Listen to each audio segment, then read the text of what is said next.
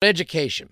We have to talk about it right now because we are going to be very soon sending our kids back to school. And in, in, in a lot of states, including the state where I live in, New Jersey, most of the kids are going to be going back to the classroom.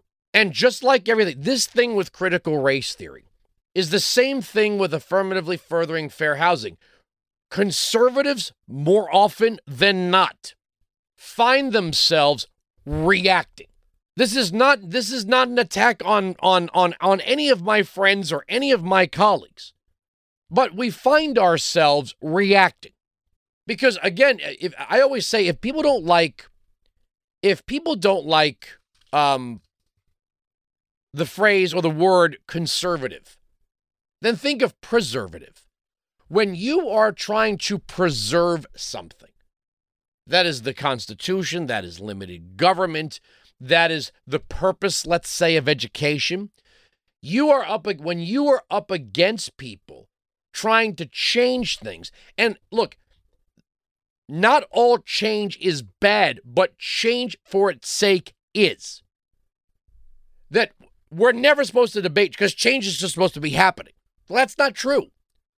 Some things ought not change. That's why we establish traditions and institutions and, in some cases, habits. When you arrive at something that is functioning properly, and that's not to say it shouldn't face intellectual competition. Somebody says, Well, I got an idea how to do this better. And we say, Eh, we're not so sure about that. We're going to keep doing it the way we've been doing it. Just, just to look at the world and say, to keep doing things the way you've been doing them is, in essence, ignorant. It's not forward thinking. Well, just because you're presenting a change, that doesn't mean change does not mean merely because it, ex- it is proposed that it is beneficial. I'll give you an example. If we look at the way we determine adulthood in this country, society has kind of settled on a few milestones in our life age of majority, well, age of consent and age of majority, age to which somebody may serve in the military, age to which someone may consume alcohol. If somebody came along and said, you know, this thing with the age of consent is discriminatory, who are we? Who are we to judge a relationship between a 13 year old girl and a 43 year old man? What if they love each other? What if they're right for one another? Who are we to? Most people would react and go, What are you talking about? 13 year old girls should not be romantically involved with 43 year old men. And you might be able to point to some other society where that's acceptable. Well, just because they do it doesn't make it right.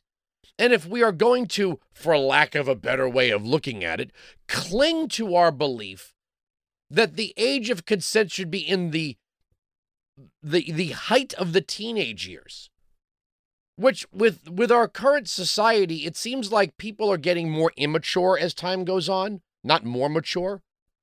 There was a time when when you graduated high school you were prepared for adult life. And if you went on to college it was a bonus or you went into the military. But for the most part for a large portion of the population by the time they graduated high school, they were they were looking at life as an adult. That meant going into the workforce, purchasing a home, and starting a family.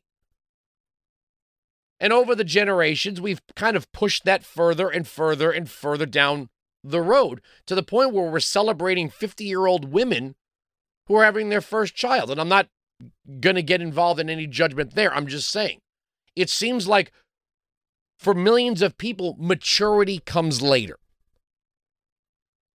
But we looked at age of consent and said, you know, where's the right time to allow people in our society to make these these decisions that may involve bringing little people into the world or at least the practice thereof. And we've we've kind of drawn a line. And below that is a thing called statutory rape. That doesn't mean the person was violently raped. That doesn't mean they didn't give consent. We as a society determined that that person was not of the age to give consent to somebody above a certain age, and that's where we are. Are we wrong if we say the next person that comes down the line writes a paper, creates a project that says, well, you know, now wait a second. This is unfair to so many people. People, sh- love is love, right? Love wins. Love is love. Any love is good love. Love wins. Why do you hate love? And next thing you know, there's another stripe on that rainbow flag. We're going to have LGBTQAI. Now there's pansexual, non binary. There's a new flag for that. It's purple, gray, and black. One of the most popular videos that I've ever written and produced for Blaze TV involves the left trying to normalize pedophilia. I think it's got millions of views by now. And all I used was, you know, articles from the New York Times and other outlets. But this is how this stuff happens. And now here we are with education. Because Nikole Hannah-Jones created 1619, who the hell are we to not wish to import it into our government run schools alongside critical race theory? The question really should be who the hell is she and why do we have to listen to her?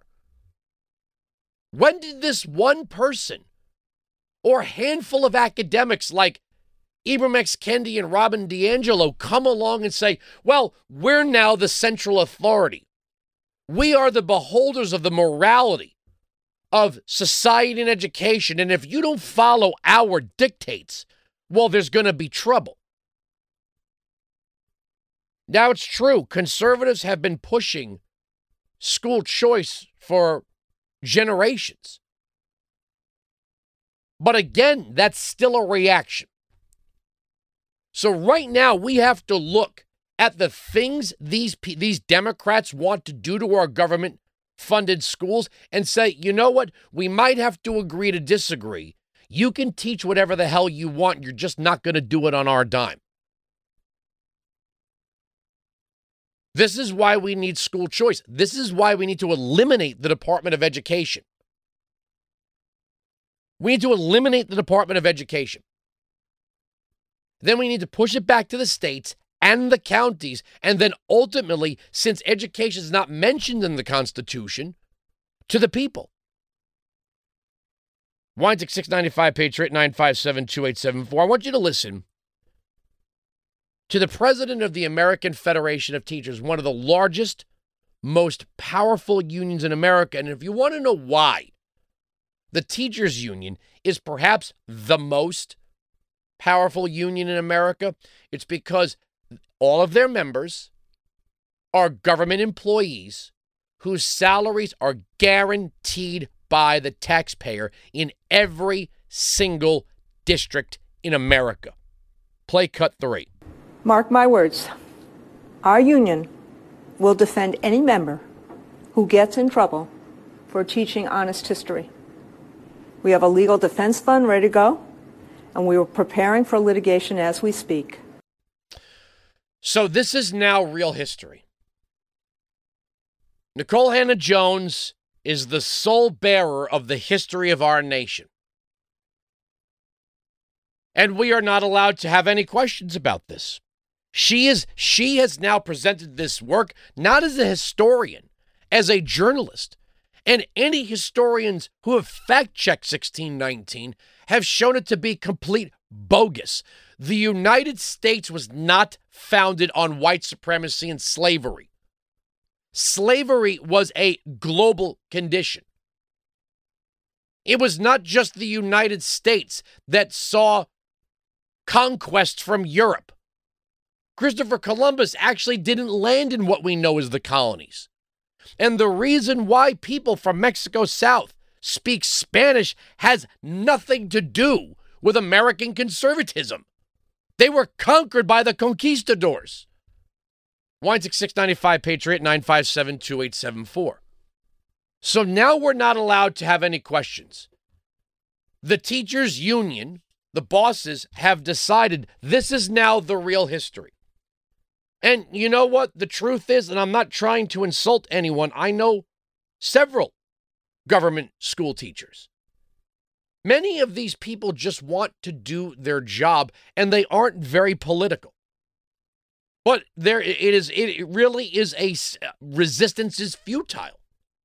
When you work for a big corporate structure like government run education and it is a corporate structure, make no mistake. You are told what to teach by and large. It's funny how because the hard left controls education, in places where you might have more conservative taxpayers, if a if a teacher goes rogue, they'll say that's academic freedom.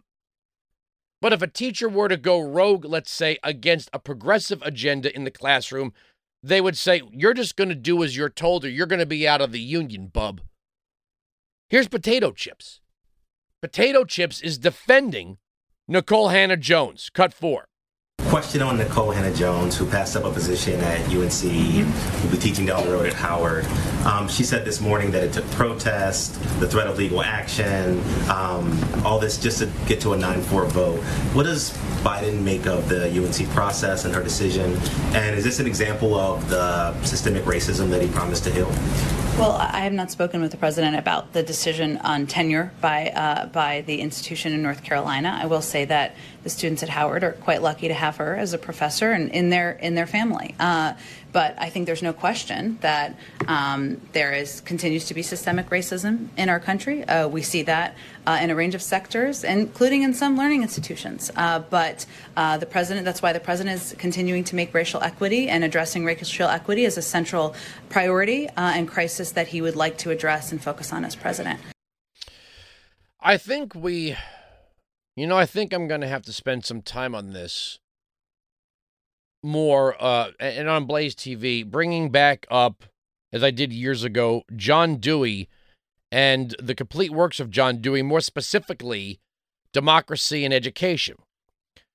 And John Dewey, who is the grandfather of American government run education, really believed that education was not there to empower the individual to create a self sustaining, independent young person who was able to think critically. And, and, make no mistake, critical race theory has nothing to do with critical thinking.